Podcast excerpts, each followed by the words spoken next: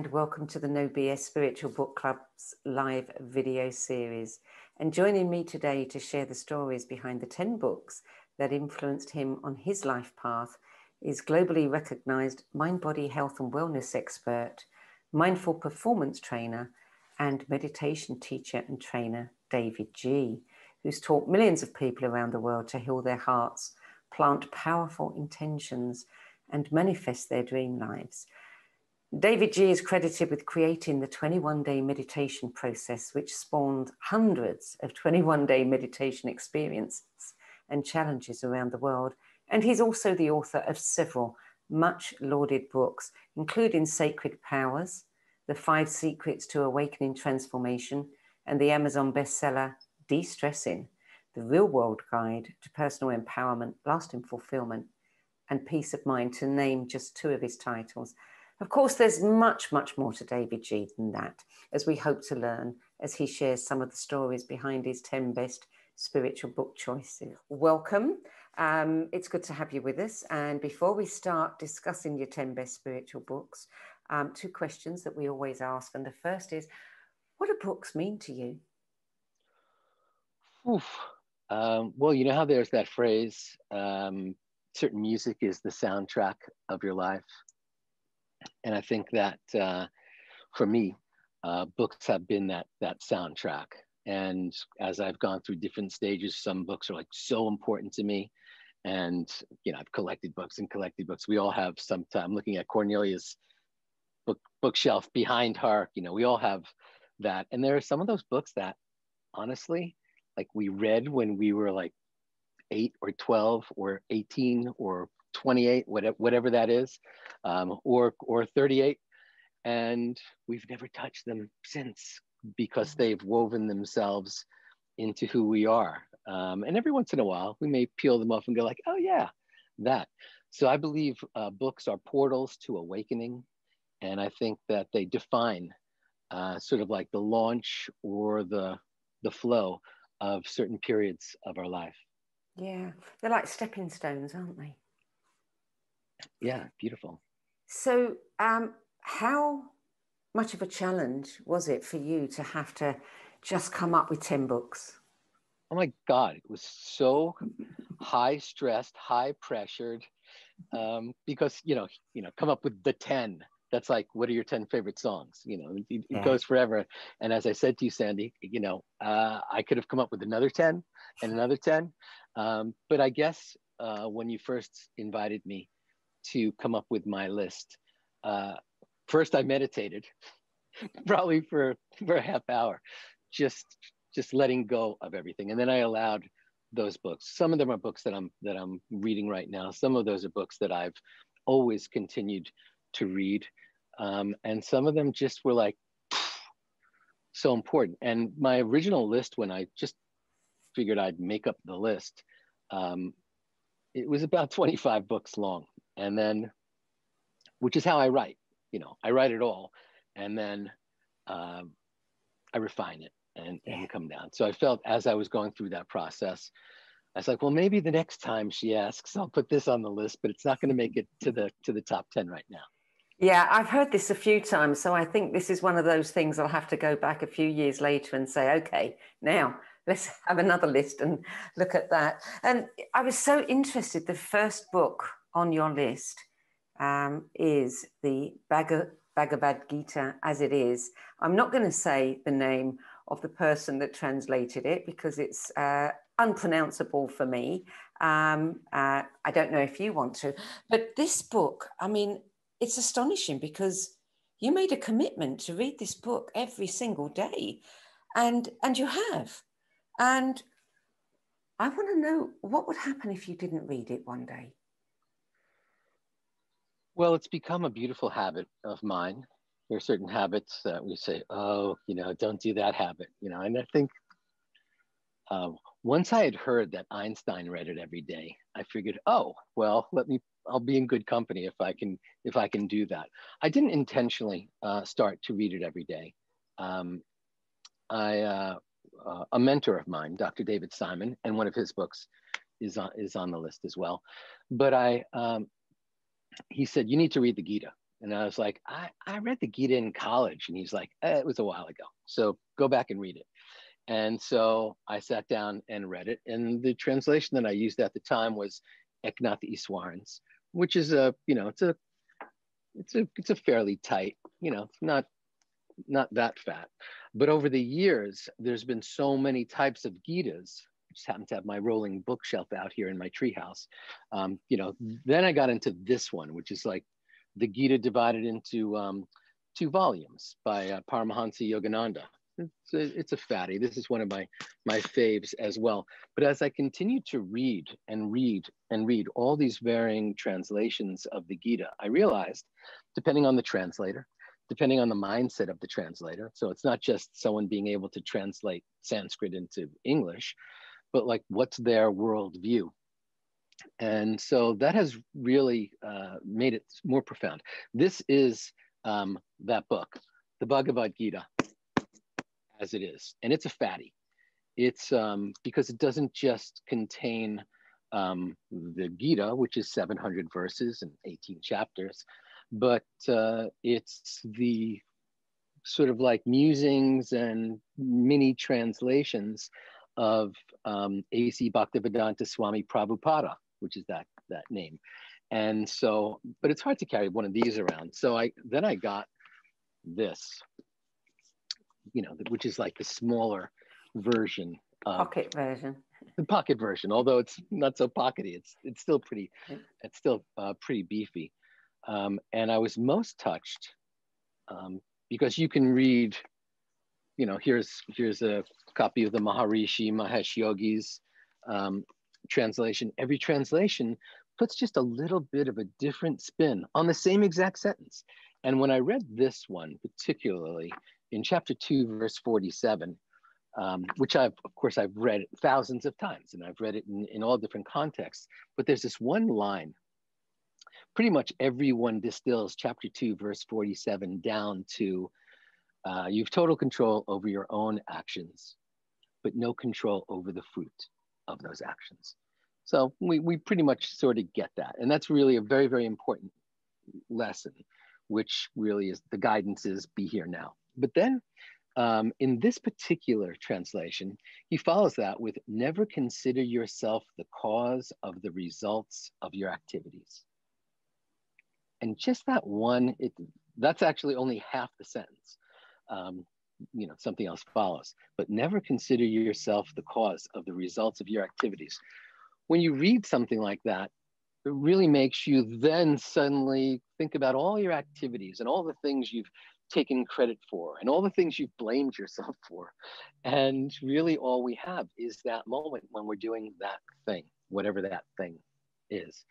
And so um, that particular translation just because of that one little line and there's 700 verses there but that that one line said you know i think this guy really uh, is speaking to me. And i believe that when we read a book uh, also when we hear when we hear someone speaking but there's this um, convergence and i believe transformation can happen in a book if it's the right messenger.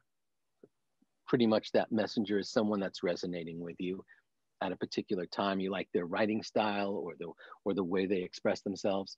Um, the message, what they're saying, has to click in some way, and timing.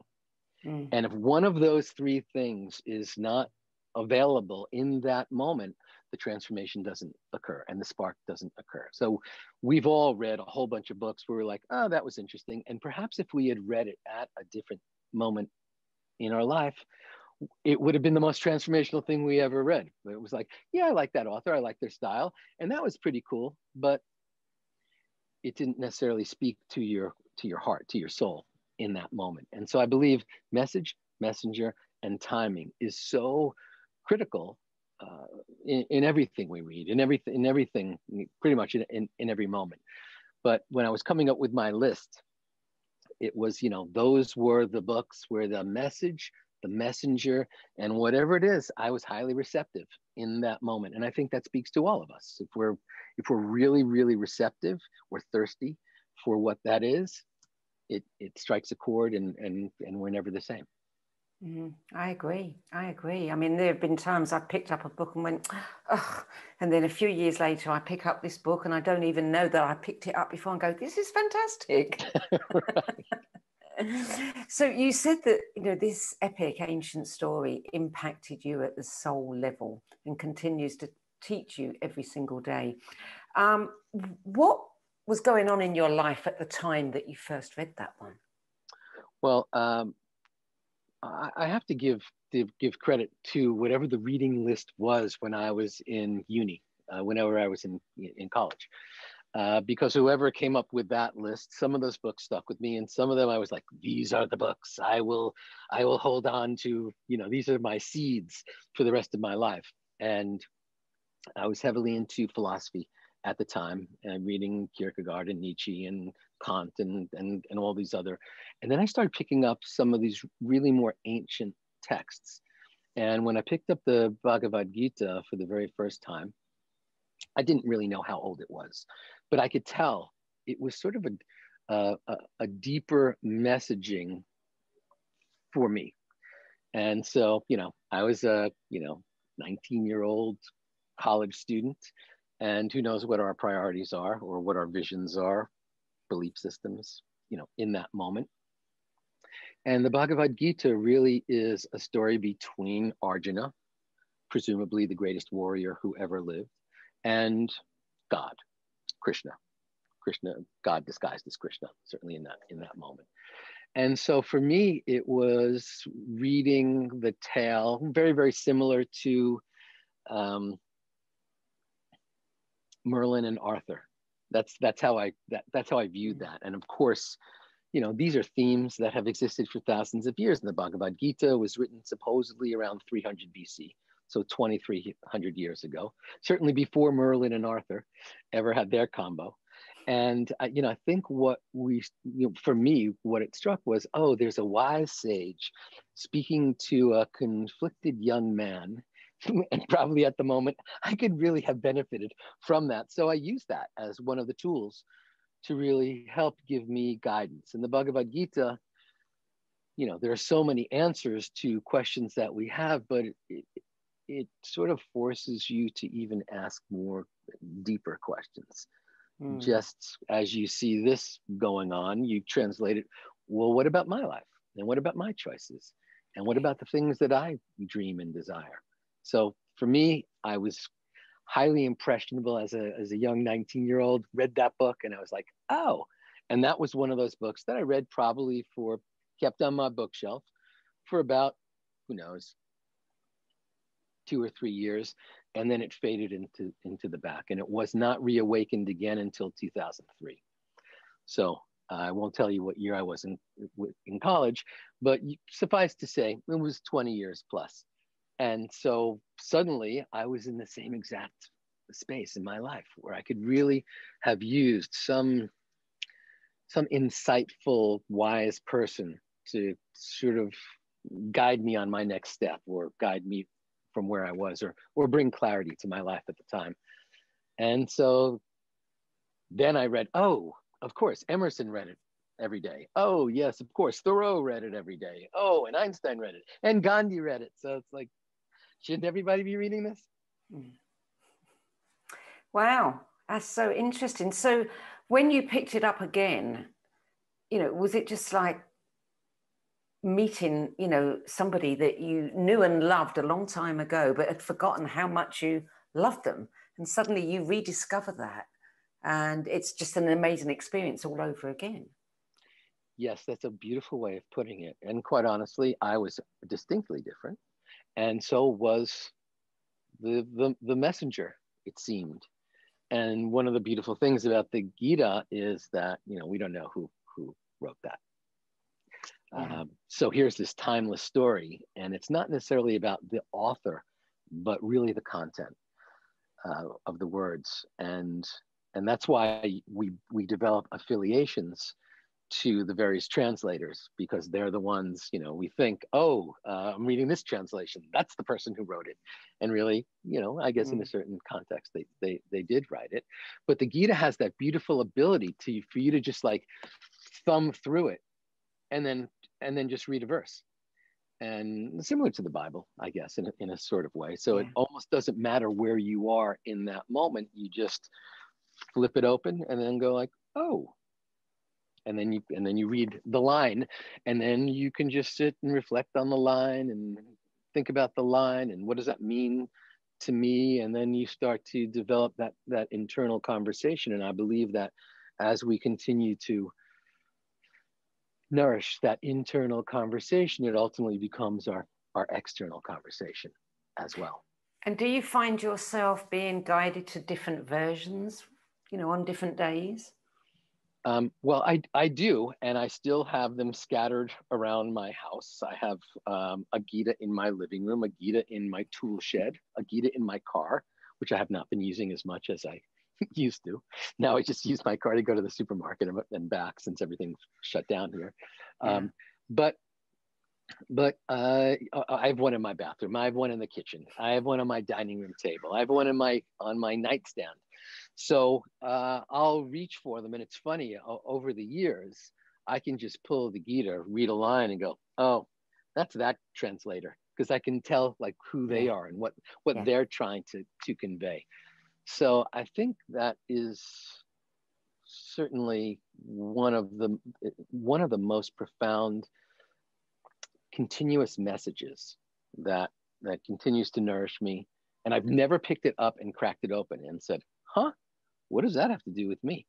Uh, no matter what what I pick up, you know, it's like the magic eight ball. You know, shake it up a little bit, and then you look and whatever. So so it connects to me at uh, at a very deep level. And I encourage people if you're going to start to read the Gita, get a bunch of them. It can be the same exact Gita, but scatter it around. So just before you sit down to watch Netflix, crack open the Gita.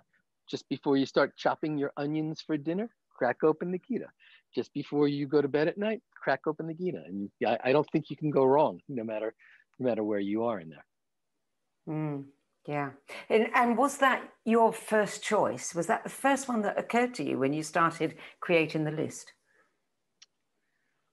Oh yes, because I like like I said, you know, I this is pretty much where I spend my time in my yeah. treehouse every day, um, staring at the little green dot, and so um, so I'm surrounded by probably about 13 different Gitas here right now. You know, there's this beautiful one, and then there's this beautiful one. You know, I can go on and on. Um, and some of them are very, very. So I am, I am a Gita collector, and so um, some of them are are beautifully. You know, there's beautiful pictures in them. I even have the comic book of the Bhagavad Gita. Um, but yeah, that that is the first one because that I've I've used the Bhagavad Gita um, or it's used me, um, really as a guiding light. And I think it informs pretty much everything else that I do. Yeah. Because if you think about, you know, this conversation, and, and many people have written versions of this over the years, Neale Donald Walsch, uh, Conversations with God, and so many people, um, you know, their conversations with the divine. And so the Bhagavad Gita is that first uh, what at least one that, that I touched. And going back 2300 years that's that's pretty safe to assume for, for many of us. It's a it's a it's a full-on conversation with god at a moment um, of conflict at a moment of crisis at a moment where you're at a crossroads.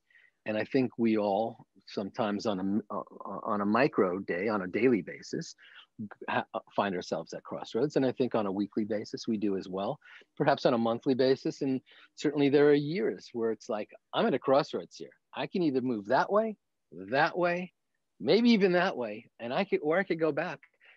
And, then suddenly we start to realize, uh, well, there's a little guidance here. Let me, let me, if I'm going to take a step in, in some direction, whether it's a fork in the road or a crossroads, let me have as much information as I can to help me make the best choice. And I think that's what the Gita always um, provides us with. And I think, you know, you could just pluck a line and and it's pretty much God saying, well, here's a good way to live your life. And here's another thing for you to think about. And the, the number one lesson of the Gita in every single translation that you could ever find um, is is pretty much the line. Uh, don't be uh, overcome by inaction. Whatever your duty is, whatever your responsibility, whatever your charge is in a particular moment, um, act. And sometimes even saying, I'm just going to take a pass here and allow this thing to flow through can also be an action. Yeah. But essentially, what they're saying is don't distract yourself and and or, or don't run away from the challenge. Meet the challenge head on. And you may decide to to to to fight through. You may decide to move away. You may decide to just be present. But you have to at least um, address so for someone who's a procrastinator that would be the perfect book to help you keep going and keep moving and and keep flowing no matter no matter what. Because you know we all sometimes face a challenge and it's so big we just like i'm just not going to deal with it. I'm just i'm just gonna i'm just going to to not really take my responsibility in this moment. And i think it encourages us to uh, take some time and probably you know chapter 2 uh, verse 48 where krishna god says yogastha kuru karmani establish yourself in the present moment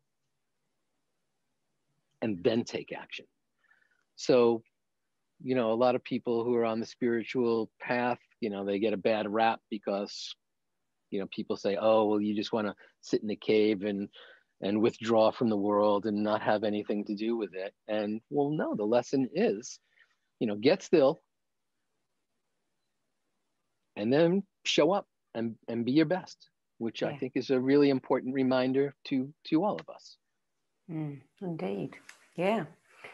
So, book number two is Walden by Henry David Thoreau, also known as Life in the Woods, and that was published in 1854.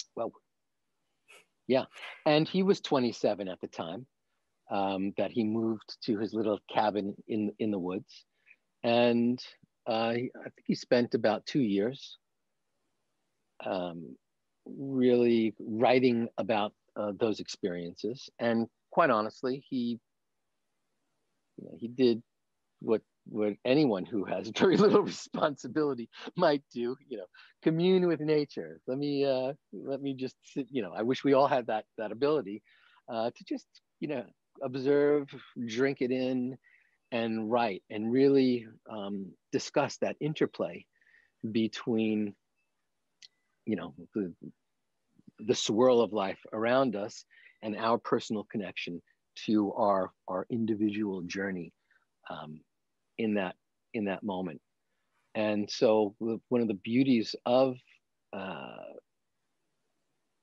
of Walden, or at least how he laid it out, is he laid it out seasonally.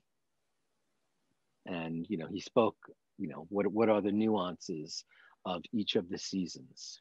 And so we've seen this with painters, great painters who painted the same exact scene um, going through each of the four seasons. And of course, we can use that uh, metaphorically in our own lives as we go through the various seasons of the year or the various seasons of our um, of our life. And I think he was uh, very bold in his descriptions and understandings uh, of what was going on. Because even so withdrawn from the world and so well withdrawn from what we would normally consider our world he was probably totally embedded with with the world. Um, but even as we you know go off someplace to to ponder our navels and and see what's happening um, the lessons whether you're living in a high rise in the busiest of places or whether you're off on some you know farm or desert or jungle or wherever you happen to be, you know, cruising around, the challenges are the same because it doesn't really matter what's happening outside of you as much as all that interplay that we that we take internally. And I think that's, you know, that's something that we all need to recognize whenever we're starting to think, oh, I'm different from everyone else. We're all the same. We're all thinking about stuff that happened we're all trying to figure out what our best move would be. We're mm-hmm. all holding on to a, regret or a grievance.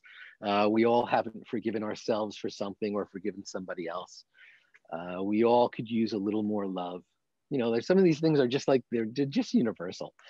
And uh, one of the just one of those takeaway lines or mic drop lines um, from Walden is when Thoreau says uh, or writes, you know, um, we loiter in winter while it is still spring. And yeah. so I have that just as like a little whisper in my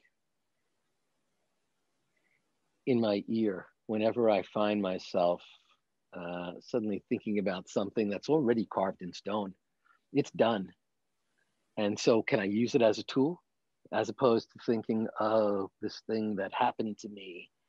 Uh, how about flip it on its head and make it into this thing that happened for me? And I think we can certainly translate that into what's been going on, certainly on our planet for the last year. Yeah. Indeed, indeed, and and you could say that about several of your books. You know, as I was reading through your descriptions, I was thinking, wow, they're all so relevant. Yeah, yeah.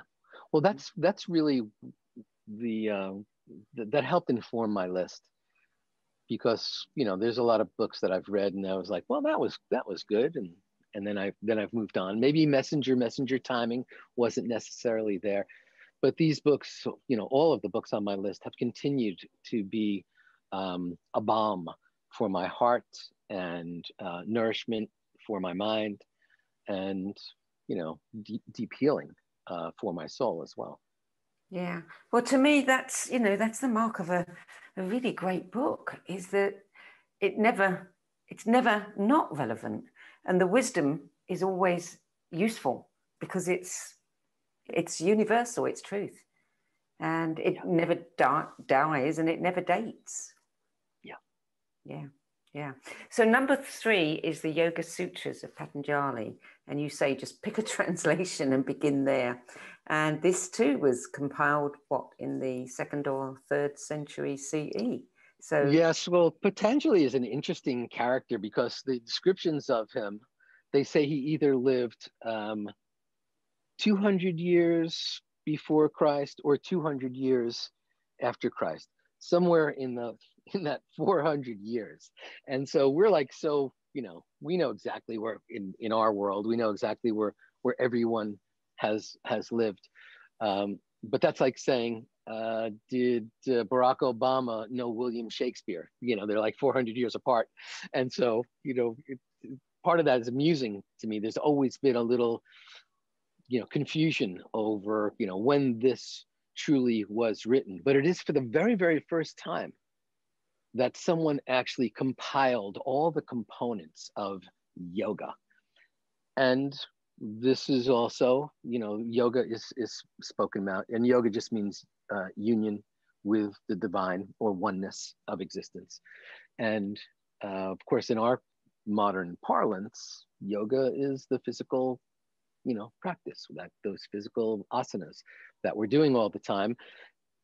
But of course you know going back 2000 years Patanjali is really speaking of like no no no it's it's codes of behavior it's sensory deprivation it's um, pranayam breathing practices it's cultivating your uh, attention it's uh, meditation and then it's living a life that's fully integrated. Those are the eight limbs hmm. you know that he that he speaks of. And yet if you go into a yoga studio well we won't be doing that now but uh, even if you go to a yoga class online typically they're not talking about these things. So i've always been struck so much more by the the, the deeper philosophy of yoga than the physical practice. And i'm a, I'm a certified yoga teacher. So i i have you know taught classes. I haven't i haven't taught in the last several months here certainly but um, well some people are and i and i applaud you and keep doing that. If you're teaching online keep raising keep raising the vibration there. But there's so much more to the concept of union of of oneness um, of really seeing ourselves as uh, fully integrated beings that we're not really separate from from each other and we're not separate from from anything. Everything is so um, interwoven. And that's that's really the the number one lesson that potentially teaches us. And he says yeah yeah yeah you could live a life where you're fully merged with the universe. And then he brilliantly says oh by the way there's there's also the life that we're living um, where we feel separate and where we have all these modifications and we have memories and suddenly we're we're drifting into the past and we're floating into the future and we're not being present. So i appreciate the fact that even someone 2000 years ago is being so um, so honest as opposed to this woo woo spiritual concept where you know where the answer is you know some mermaid dolphin rainbow um, type of type of experience. He really comes so clearly into, uh, well, really what the Yoga Sutras is, is how would an, an enlightened being live their life? And so it's not, it's, it's not, he doesn't talk about God inside there. He doesn't talk about, you know, he's not talking about conversations with God. He's really talking about if you want to get to that, that space of oneness, these are the, are the ways um, to proceed. And before that, everything was tribal and everything was just a, a recommendation here or there or part of some type of school. But he pulls it all together. And here we are, 2000 years later, talking about it, living it. There's yoga studios all over the place. There's yoga, mm. you know, yoga attire, um, you know, as well. And I think it's it's certainly become a, a, a big part of, of our world. Massive, massive part of our world. Yeah. Yeah. Yeah. And you said that, you know, this is the text that you've come back to over and over again to help you understand methods to live your life with greater grace and ease. If we think about like what's like what's the starting point, uh, the very very first um, uh, teaching is uh, Yoga Chitta Vritti Nirodha. That's that's the the second uh, sutra, which is um, oneness is the progressive quieting of the fluctuations of the mind. So that sort of like sets the table for the entire um, experience because that's what we have to do. And it pretty much, if we go back to chapter 2, verse 48 of the Bhagavad Gita, where Krishna says, uh, Yogastha Kuru Karmani, establish yourself in the present moment and then perform action, you know, they're, they're dovetailed. It's, hmm. it's they're pretty much on the same page. And I think that then he proceeds to say, well, here's here's the foundation. It's not about the physical action. It's not even about meditation. That's coming.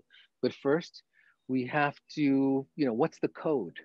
And he lays out that code in the yamas, which is the, the first branch or limb of yoga.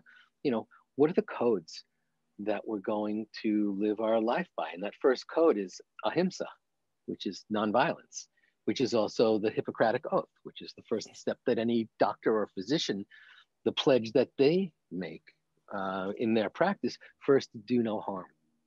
So there's so many things that that flow from this most ancient teaching, and you know, so Hippocrates probably reading the Yoga Sutras at some point. Yeah. And it's a book that is, you know, many people should be reading now every day. I mean, it's something that should be, the kids should be reading in school. Absolutely. And again, there are so many translations and versions. I've seen the Yoga Sutras for kids. I've seen the Yoga Sutras for couples. I've seen the Yoga Sutras uh, for people who, who feel disenfranchised, and so many different types of translations um, over the years. So, yes, I, I heartily recommend it. Mm. Number four is Ulysses by James Joyce, published in 1922, and another timeless classic, as you say. Another one that you said that you can, well, we can read over and over and continue to glimpse deeper insights from. Yeah, well, Joyce, you know, clearly, you know, one of the greatest writers of, of all existence, and not just our time, but and Ulysses really takes um, the ancient myth, you know, the hero's journey.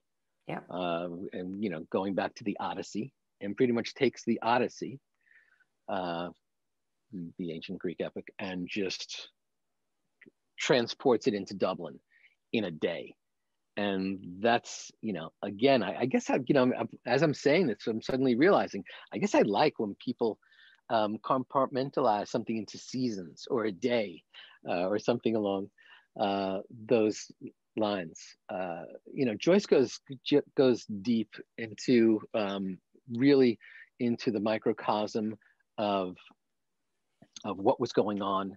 Um, certainly in, in Dublin in, in the early 1900s, what was that mindset? What was that the relationship? But you can see uh, on, on so many different levels where there's a hero's journey. We have a hero's journey in our in our personal core relationships.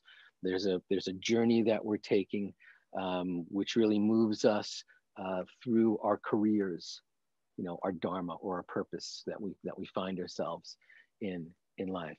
Um, there's that same type of journey, um, reflecting and uh, trying to help us figure out like what's my place in the world what's really that that you know what what am i here for? And how shall i move?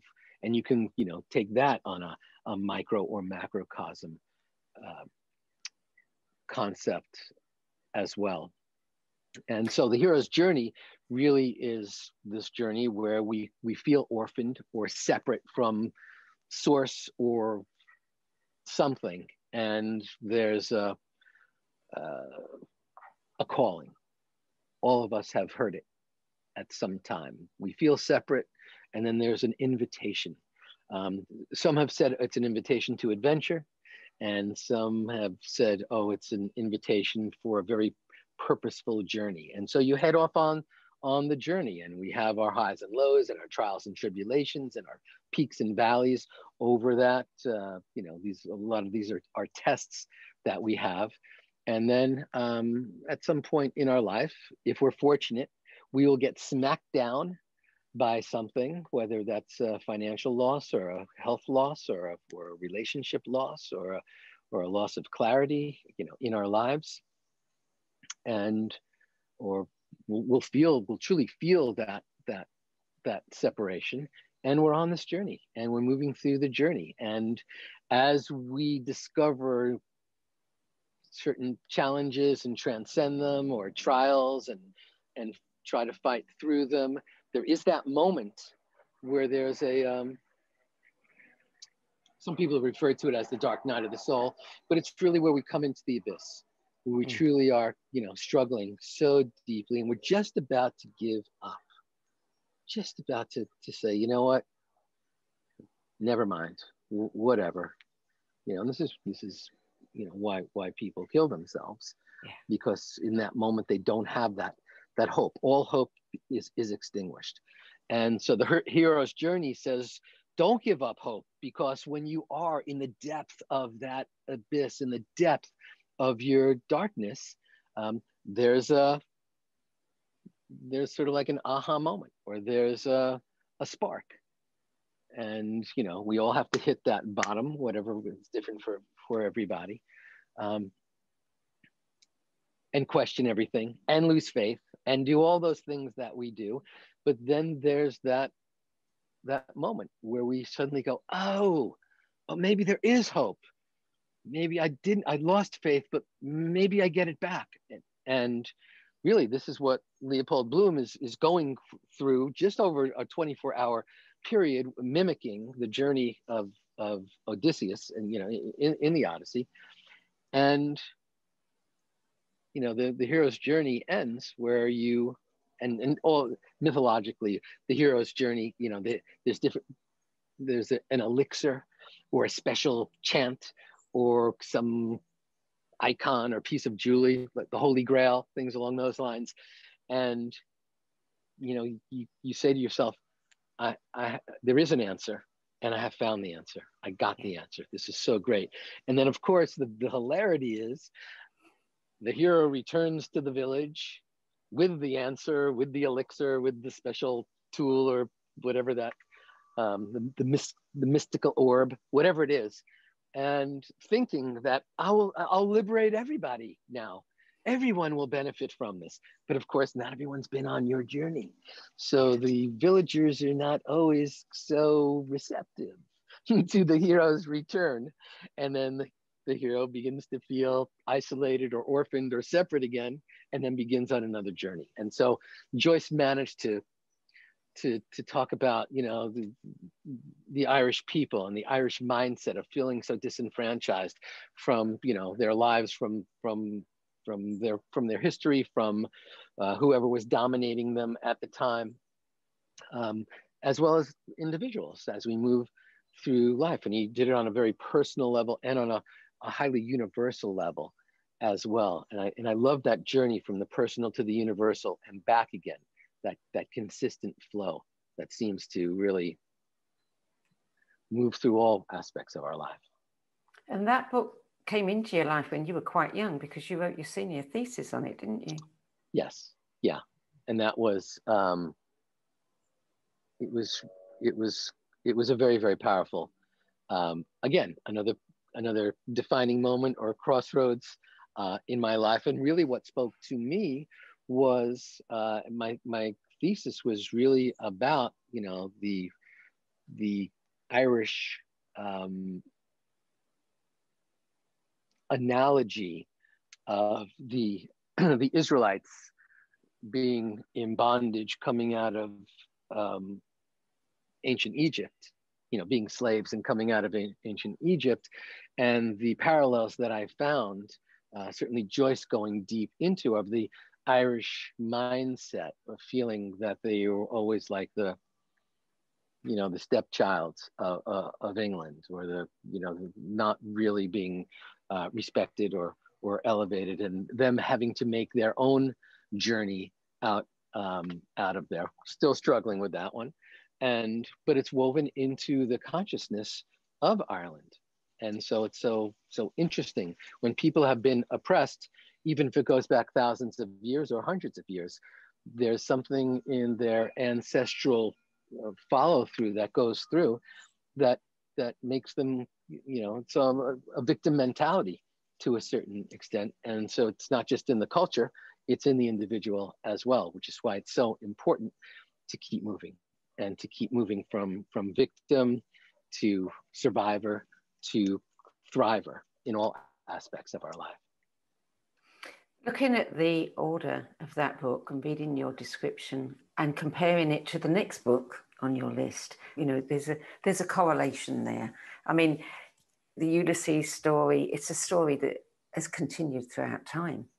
You know, it's a never-ending story. It might end over there and it begins over there. The fifth book, which is The Souls of Black Folk by W.E.B. Du Bois, now. I, I, do, I do just want to I do just want to say something. Uh, someone in the chat is saying, "Will we be able to access the top ten list somewhere?" It's on the No BS uh, spiritual website. book club website. Yeah. Yes, absolutely, so, it is. So, yeah. So, yeah. Uh, what is that website so everyone can, can um, go there? It, at the moment, it's on my website, which is sedgbeer.com. And just click on the tab that says no BS. You know, go spiritual book club. Thank you, Cornelia. And you will find Cornelia's davidji's. that in there for us. Yeah, Perfect. yeah.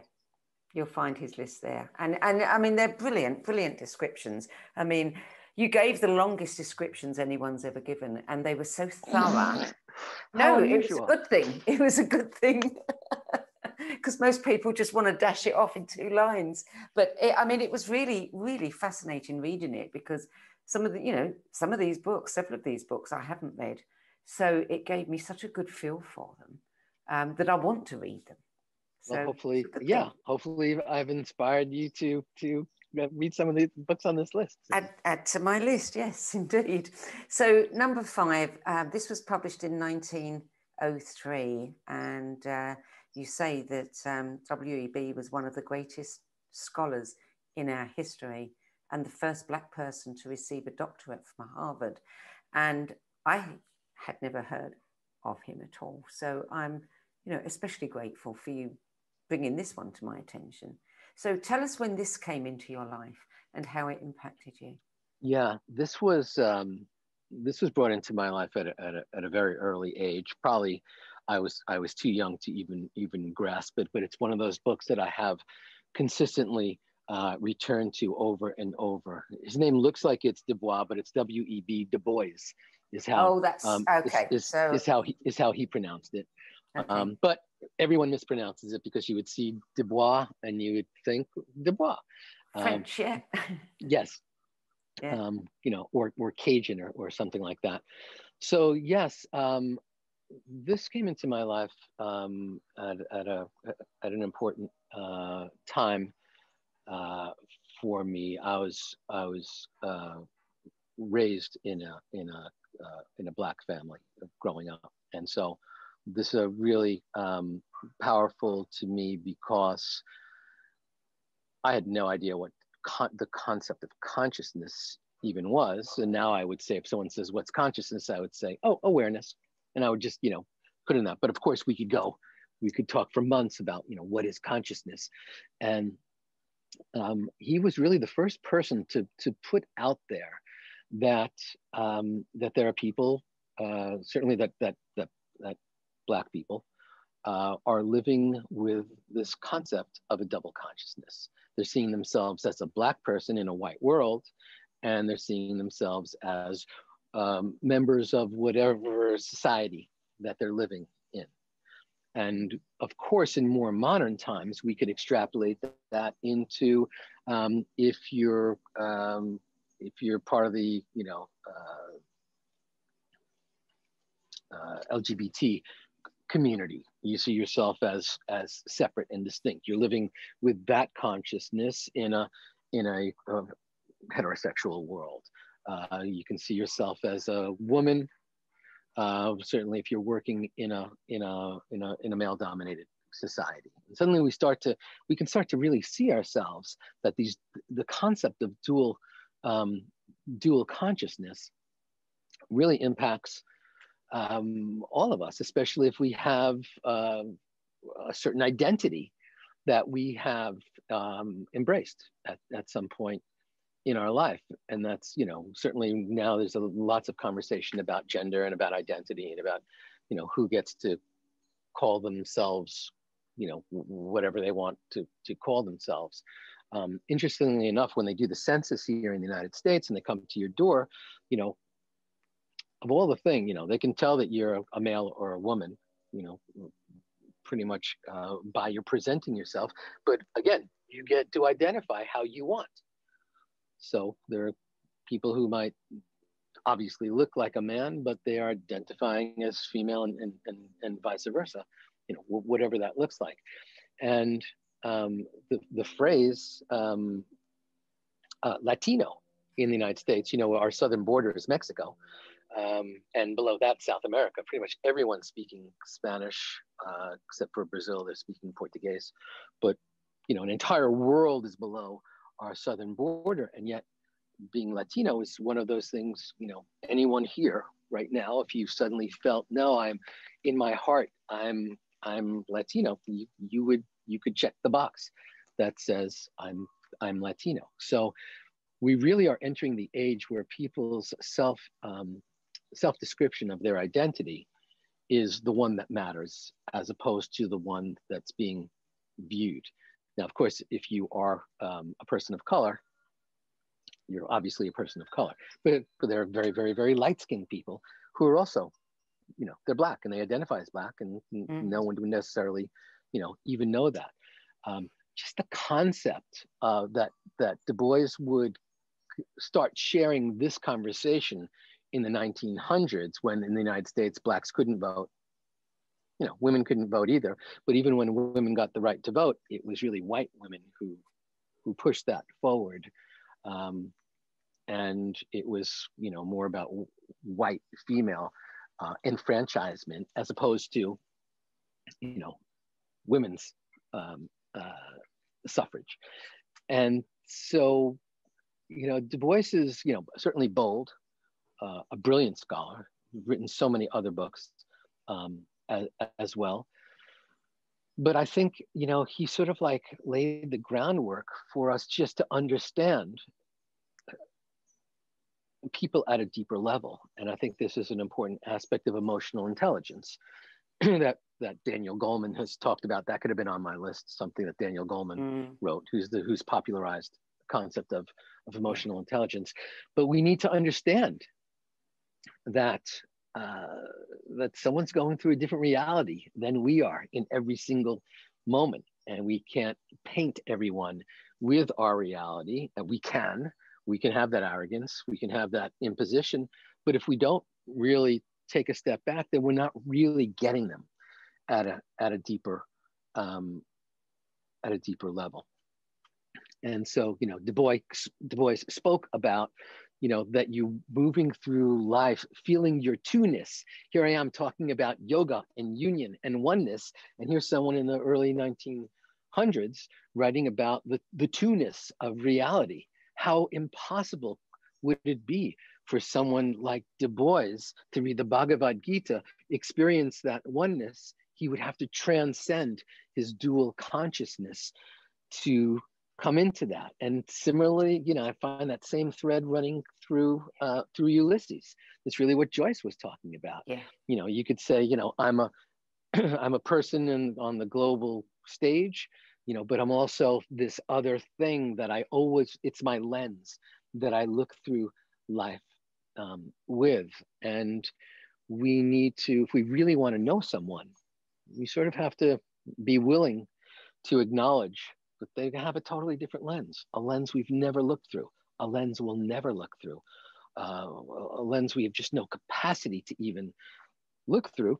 And that can really be our own expansion of consciousness, realizing that that other people are looking at you know 7.6 billion people on the planet and 7.6 billion lenses even if we say oh no i i have the same belief system as you i voted for the same person as you i you know all this there's a beautiful red-tailed hawk flying overhead right now um, which is one of the reasons i love working outside here um, and if you know what what the the the meaning of seeing a red-tailed hawk flying over your head it could just be, oh, there's a red-tailed hawk flying over your head.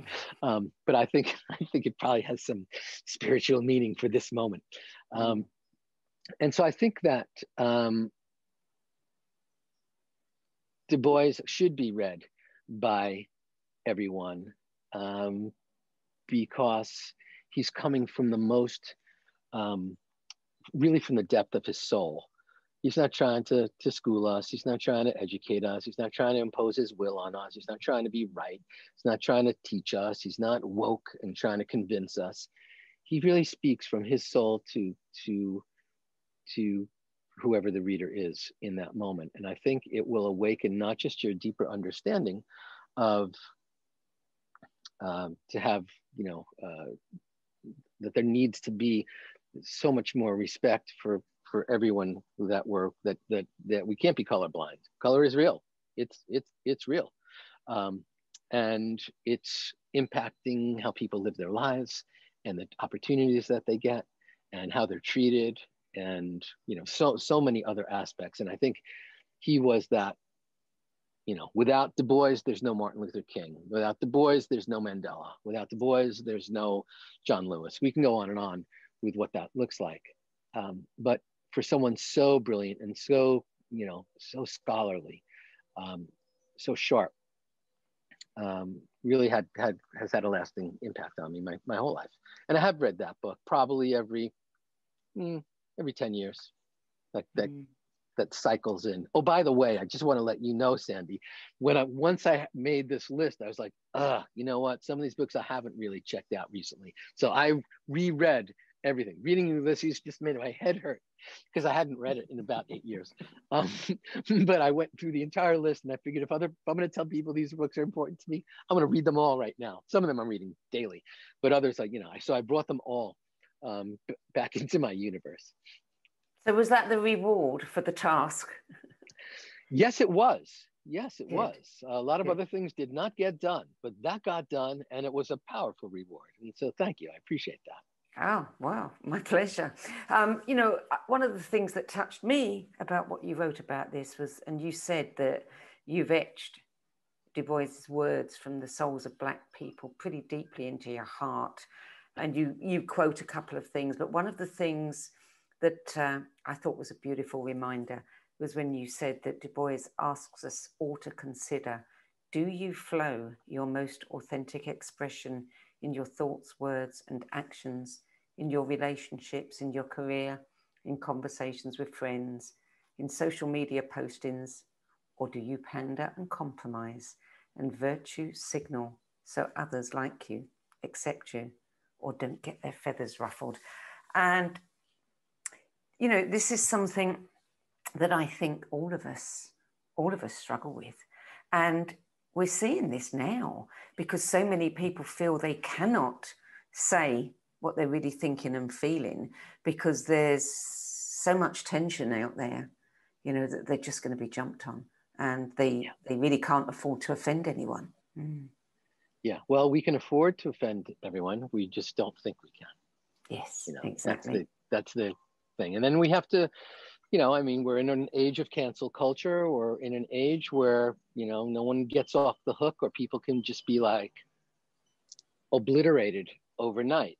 We're also in an age where people feel they need to to comment and opine on their the snack that they had, you know, last evening. So when we look at stuff like that, um, sometimes it can be maddening. Yeah, yeah. Yeah. Um, but again, as you said, that uh, his message is that if we're going to serve the world, we must be strong, we must be clear, we must be open-hearted, we must be courageous, etc., etc. And and this is such a timely reminder. So I'm thanking you for giving me that reminder. You're welcome. So number six, and this book is probably up there with the top ten of the top tens um, you know, certain books come up again and again and again, and it's very easy to see why. The Four Agreements, A Practical Guide to Personal Freedom by Don Ruiz. Love this book. Absolutely love this book. So tell us when you read it and what was happening in your life at that time that this book may have helped you with.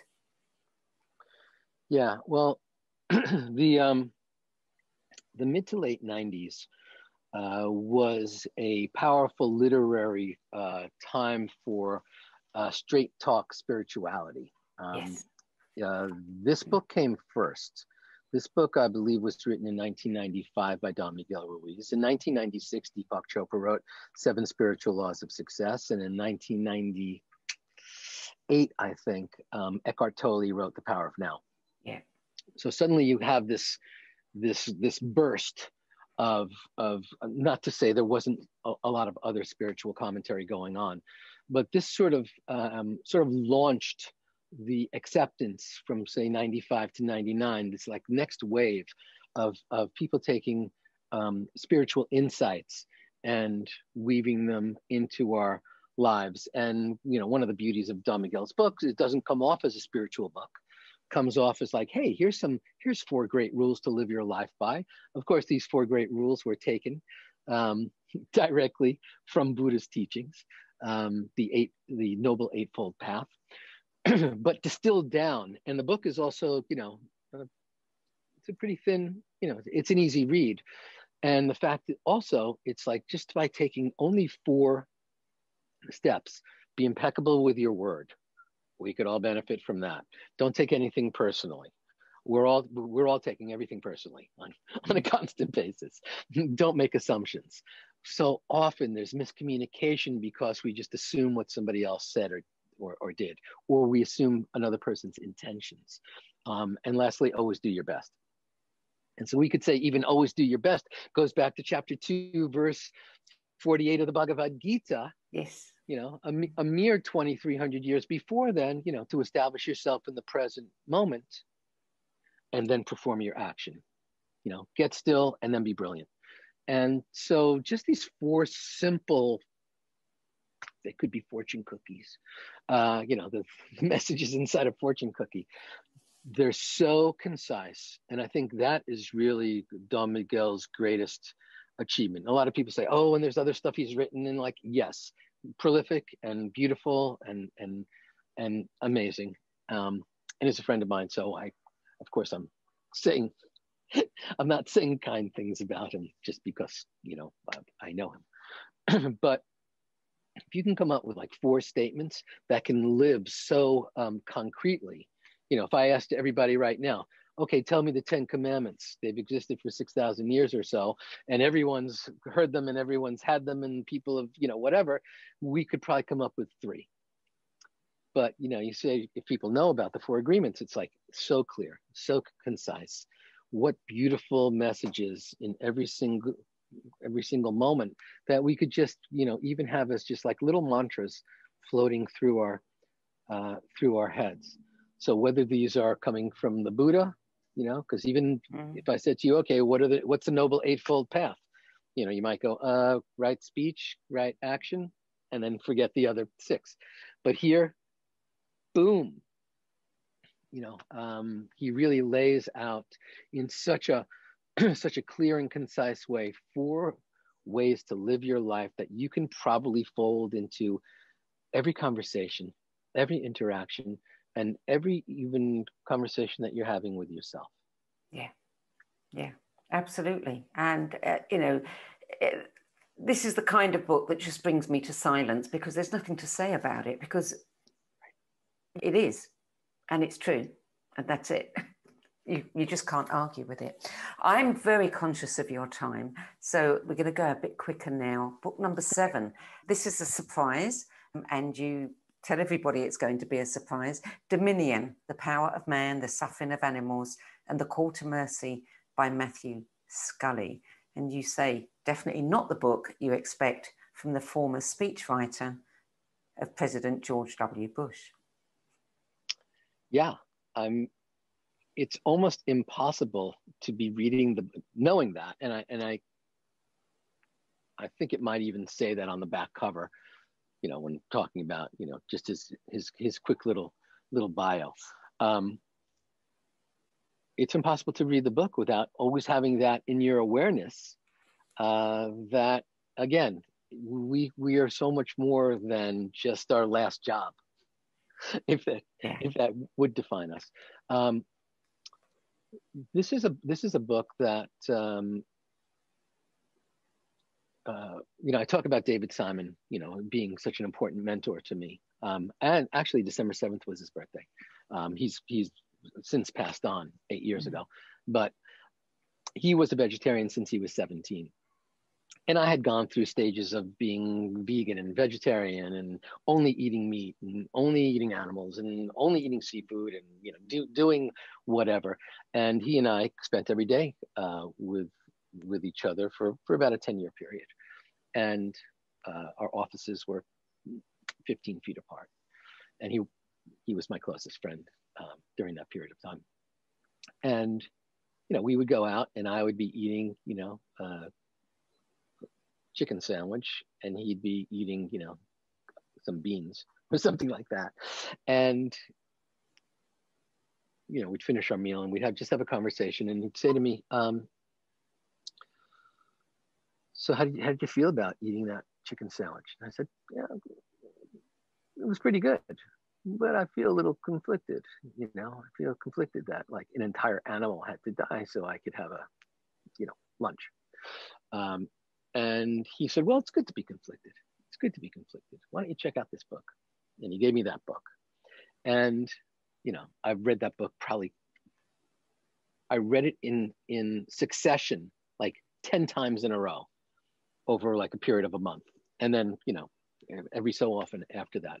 But that was really it's not a you know i i, I have problems with books that preach because i'm um i'm a rebel to a certain extent or or or I, at least i resist when someone's telling me what the way should be. I usually run very hard in the other direction. Mm-hmm. um, so he doesn't preach in this book. He's pretty much lays out you know here's here's all the wild animals and he talks about you know the animals throughout throughout the world who are in the wild and how that's if we wanted in any moment we could extinguish any animal on the planet. We as humans have that ability. He talks about factory farming and the reality you know of it because we're not really if, if, we knew we were buying piglets when we buy a, a package that's sealed in cellophane um, you know, or or baby sheep or things along those lines, you know, we'd probably be a little more reflective on that moment.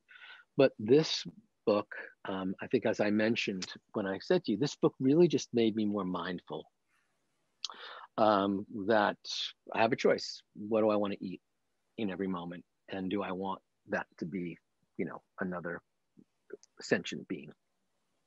And there's even studies that say that that cows are even smarter than dogs um, you know, or and we, you know, and so we see all so all the different types of animals in their places throughout the world, and we should know always in every moment that we have dominion over them, that we can extinguish them if we choose to, and there's sort of like a we're doing that fairly effectively. Um, but a friend of mine just uh, invested in a company that makes synthetic meat. So they take a cell from a living animal and then they cultivate synthetic meat from it and i think that will be our future yes, that you know if you. Need, if you need to eat the meat of a cow then no cow died uh, Yeah. to create that that experience but i think you know we we just should people just in general i'm not going to tell anyone how they should eat or what they should eat um, and even at the end uh, at the very end, I'm going to buzzkill this, but at the very end, Scully says, you know, this hasn't made me. Writing this entire book and doing all my research hasn't made me, you know, um, a vegan.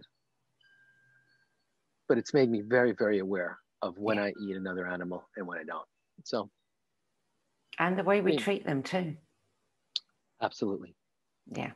Mm. Yeah. Yeah. Yes. Deserves its place on your list. So, number eight, The Ten Commitments by your mentor, David Simon. Yes. Well, David Simon's premise was 10 commandments are always thou shalt, thou shalt not. And people, obviously, over the years have, have defied that. Mhm. in, in a certain sense. Uh, we've all defied that. We've all, you know, resisted it or or not bought into it.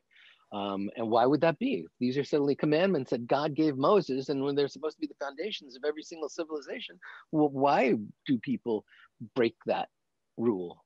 You know, um, and I think that's a that was an important thing. So David Simon began writing sort of like the flip side of that. He said, commandments are always someone wagging their finger at you and it's something external coming at you whereas commitments are sacred contracts that we're making with our souls. And we're more likely to keep those. So i thought that was so beautiful uh, 10 Mhm. commit you know so the 10 commitments is a great book. It's a you know if you've david simon's written a lot of books. His other book free to love free to heal that i really recommend to people. Very very cathartic and healing um, you know, for heart healing. But this sort of takes, this can get woven into to every aspect of our lives as well. Again, I, I consider this another universal book on the list Yes. that can apply to anyone in any moment. And you said that after reading it, you made a commitment to make daily commitments at the end of your meditation practice.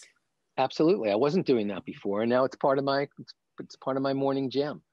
Do I always adhere to the commitment? No, but a higher likelihood that when I'm going against it, I'll be like, oh, or when I'm doing nothing, you're like, hey, didn't I didn't I say I was going to be more?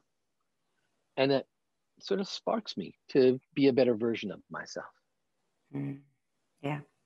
Number nine is a book that I was really pleased to see because, um, you know, I love this work Nonviolent Communication, A Language of Life, Marshall B. Rosenberg. Yes, well, that's um, you know so powerful. I've taught four day workshops just on that. Yeah. So this is something that you know, and and and probably, you know, I could go to a workshop and experience it for for for a year. These are the same teachings that have been brought to bear, um, quite honestly, in. Um, I mean, we can we can take our pick of what that looks like, but have been brought to bear in in Middle Eastern peace talks. These are conversations that Palestinians are having with uh, Israelis right now. They're using these tools we will, you know, in right now, our society is so bifurcated. You know, if we think about that, um, the, the, the, the polarization of everything that goes on, and really what um, this brings into the conversation, the teachings of Dr. Rosenberg, um, are that if we can show up with a certain amount of, of uh, dignity, there's a higher likelihood, respect and dignity from both sides of, of the equation, there's a higher likelihood we're going to get our needs met. And we're not great communicators to begin with, and we don't usually, you know, we think people's going people are going to, to read our minds. David Simon used to call that you're ESPing all over yourself when you're like, well, if you, you know, if you loved me, you'd know what I need. Um, you know, we, we all feel that in a certain way. But the reality is, no, we have to sort of articulate our needs. And if we are able to articulate them and express them uh, in a way that does not carry um, past laden emotional charge, then there's a high, higher likelihood that our that our needs will actually um, be met. Yeah, for sure. Yeah, I've always said, you know, the bottom of every argument is a misunderstanding. We just don't articulate clearly what it is we want and we need and wish to happen, and we're all doing it to each other. Yes. Mm, yeah. Yes. Yeah. Fabulous, fabulous work. Really, really do have a a lot of admiration and respect for that. There was a lot more we could have said about that one, but we won't. We'll move on to number 10, which is Osho. And Osho comes up a lot as well. Absolute. Do you pronounce it Tao or Dao? Um, I pronounce it Dao. Dao. Absolute Dao talks on fragments from Dao Te Ching by Lao Tzu. And this is Osho's version. Yeah, well, an interesting thing about Osho is uh, that Osho really didn't wasn't a book writer, although he's got you know 50 books to his credit. But he spoke every single day. He held satsangs every single day uh, throughout his entire life, except for periods where he was in full-on silence. And uh, fascinatingly enough, they were all transcribed. People took notes or recorded them, and uh, Absolute Tao is a series of his lectures, uh, beautifully edited. And you know, Osho, I, I saved um, Osho for I hadn't, I hadn't remembered uh, Absolute Tao was number ten. Um, I saved Osho for number ten because he is so controversial. There's even a Netflix um, mm. documentary, I'll call it, um, called Wild Wild Country, and you know it pretty much you know bashes him and osho was uh, distinctly imperfect but i believe in his heart he was a rascal and his mission was to always poke everyone out of their comfort zone. So when i'll talk about osho and someone will send me an email how dare you talk about osho? I'm like well he's accomplished his mission. He, he clearly pushed you out of his comfort zone. Um, and you know there's a lot that we could you know, they once said to Osho, Osho, what's the deal? You know, you tell everyone to, that they shouldn't care about um, their money, and meanwhile, you have a hundred Rolls Royces that you're driving around on your ashram.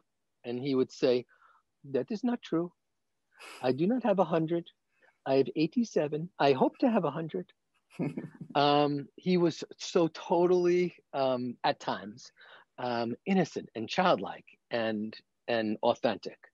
Uh, he slept with, you know, hundreds of his, um, he is said to have slept with hundreds of his followers. He, and he never denied it. He was open. Now, of course, you know, he was using his power to assert it over his followers. So we could say clear case of, you know, sexual abuse on some way. Um, but he, he, he never hid that and so that which is distinctly different from what's going on in our in our current environment uh, uh, but those things take away from some of the brilliance that he provided. And so i'm always torn. Um, again message or messenger you know it's do do we how do we and i put this book on the list because i wanted people to in osho style to be a little conflicted. What do we do with with with stuff that's brilliant but it was written by someone that we have an issue with You know, mm. I'm I'm conflicted with with with certain works or certain music of people that I used to respect, you know, you know, heroes who we've knocked off pedestals. So Osho never said, um, "Follow me." He never said, "I'm God." He, you know, he was he was rascally, like I said. If if if his commentary, like if he wrote a review of his book, he would say, "You fool! You're reading that book. You should throw it into the fire right away and never think about it ever again."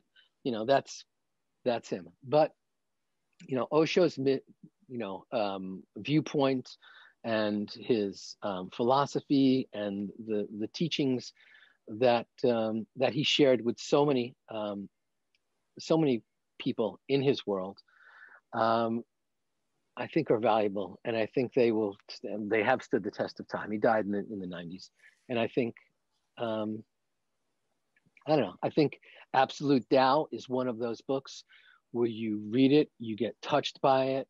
Um, it sparks, you know, he, he speaks about loneliness versus aloneness. He speaks about um, trying to be something that you're not. He speaks about um, meditation in, in all its various permutations and all the, the real world struggles that we have. So Osho, um, controversial, he'll always be controversial but he really spoke so much about the power of that the answers to everything are resting inside of you.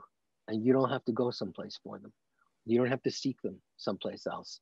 You just have to allow yourself to connect to that truth that rests within. And so um, i would recommend you know you know his book uh, Book of Secrets. I think it's 1,100 pages. Uh, you don't, you know, I would say don't start with that one. But if you're interested in Osho, Absolute Tao is a powerful, amazing, and very, very special book that will really awaken you. And it's a snapshot of time because it's a, a series of his satsangs just over over a certain period of time where I think he was probably at his peak. Mm. Well, and you said he was a, you know, you do consider him a great teacher, even if you don't agree with everything he said, but he always forced you to pay attention to what matters in life. And what's yes. interesting, given what we've been discussing about some of the books that have gone before, is that he did create his own Ten Commandments. And uh, you list the 10th one in your list. Do you want to share that with us? Uh, sure. Um, you know, his 10 commandments are all about, you know, if someone's telling you they have the answer, run away from it. There is no real truth, you know, other than, um, other than God. Um, he was also uh, anti-religion, which of course mm. tweaks people on a whole nother level. Yeah. Um, but uh, he was pro having a connection to the divine, but he felt that structured religion was really just another uh, shackle. Um, but his tenth commit, uh, his tenth commandment is, "Do not search. That which is is. Stop and see." Hmm.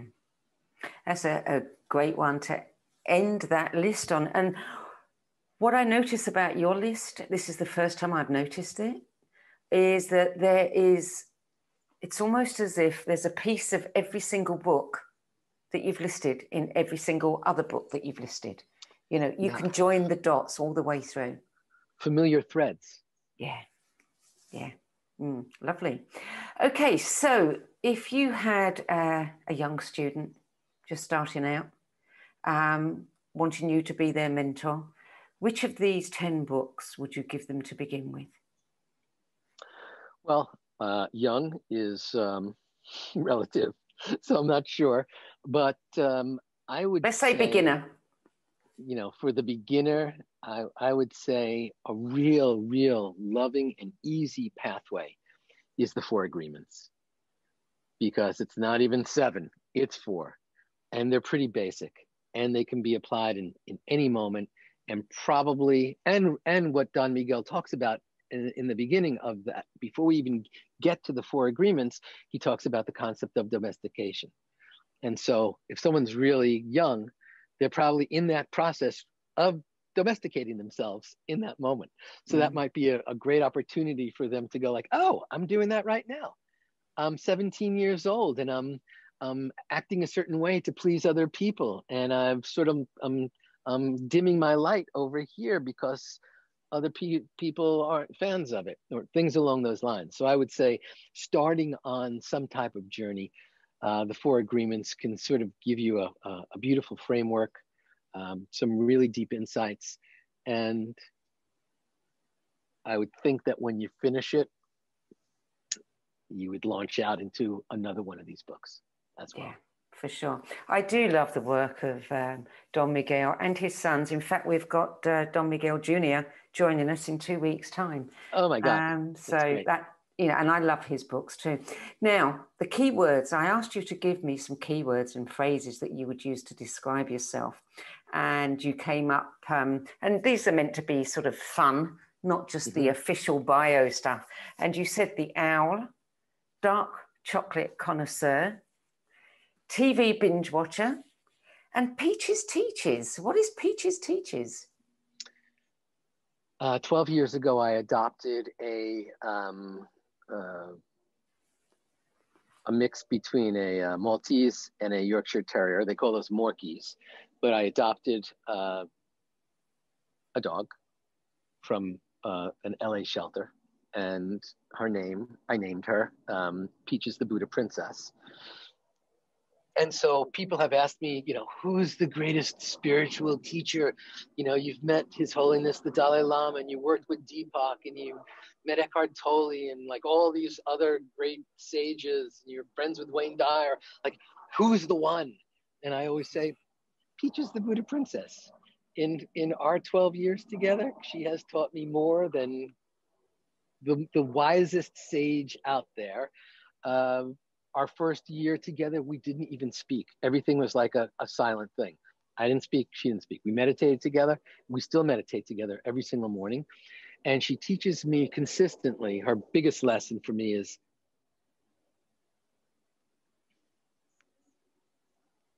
resist nothing and you will receive unconditional love. Like, what's the reason that we're not just feeling the love in every moment? Because we're resisting so much stuff. We're resisting the moment. We're resisting what is. We're resisting COVID. We're resisting like everything that's happening. If we resisted just a little bit less, the walls would come down and we'd receive more unconditional love. So that's my Peaches Teaches. Good. Okay, that explains it. Um, normally, I ask someone to give me one more, something that only you know their closest friend would know about them. But I think this serves this serves the purpose for that. So Peaches Teaches it is. Um, we are almost out of time. We've gone over the time that we said, uh, you know, an hour and 15, but there is a question. Um, and I wonder whether you can just give us a couple of extra minutes to answer. There's been lots and lots of comments, and there probably are several more questions, but I'm just going to choose the one. And that is um, from Francis, who says, I love the common sense and approach of sharing, especially when it comes to our day to day realities. Some respected teachers teach that we need to release our ego, and other respected teachers teach it's a vital part of us. Would you please share your belief about the ego? Yeah, sure. Not to um, knock, um, you know, probably Eckhart Tolle is one of the most um, um popular teachers about ego and how we can dissolve it and transcend it. Um, my definition of ego is it's your sense of self. Now, I could get into Adi Shankara's seventh century description of the layers of life and his definition of, of, of ego. Um, but ego, you know, his definition of ego is it's, um, it's stuff we think we own. It's all the stuff in our life that we think we own. So our belief systems, our hairstyle, our religion, our food choices, or like, you know, all those things. My definition is it's just your sense of self. Like when you look in the mirror, what, whatever you see, you know all the stuff that you're not revealing to the world. You know all the stuff that you're boldly announcing to the world. The stuff that we are but we hide is called our shadow self. It's important that we own that. Um, and we could say, oh, it's nobody else's business. Oh, okay, we could do that as well. But I believe that um, the ego is, you know, it's all the labels and all the identity that we have claimed for ourselves. You know, I'm a, you know, I I vote this way. I eat this kind of food. I listen to this kind of music. I believe in this. Uh, this is important. That's not important. You know, it's sort of like if you put a bumper sticker on the back of your car, it's the stuff that you'd be willing to, you know, that you claim, that you own, that you think you own. In reality, we own nothing. You know, we don't own our house. Probably the bank owns it. We don't own our car. Probably the bank owns it. Uh, we don't own our kids. Never, never did. Never will. Uh, we don't. You know, there's a whole list of stuff that we think we own. We even think we own the lane that we're driving in. Right. Someone crosses into my lane, and we get like really defensive or angry, or someone gets too close or too far. So there's a there's a lot of ownership that we that we put out there. The I, me, mine of life. That's that's the ego. Um, I don't think it's possible for us. Is it constricting? Absolutely. I don't think it's possible for us to have no ego. Even if I had the ego, I've let go of my ego. That would be like another statement of my ego, mm.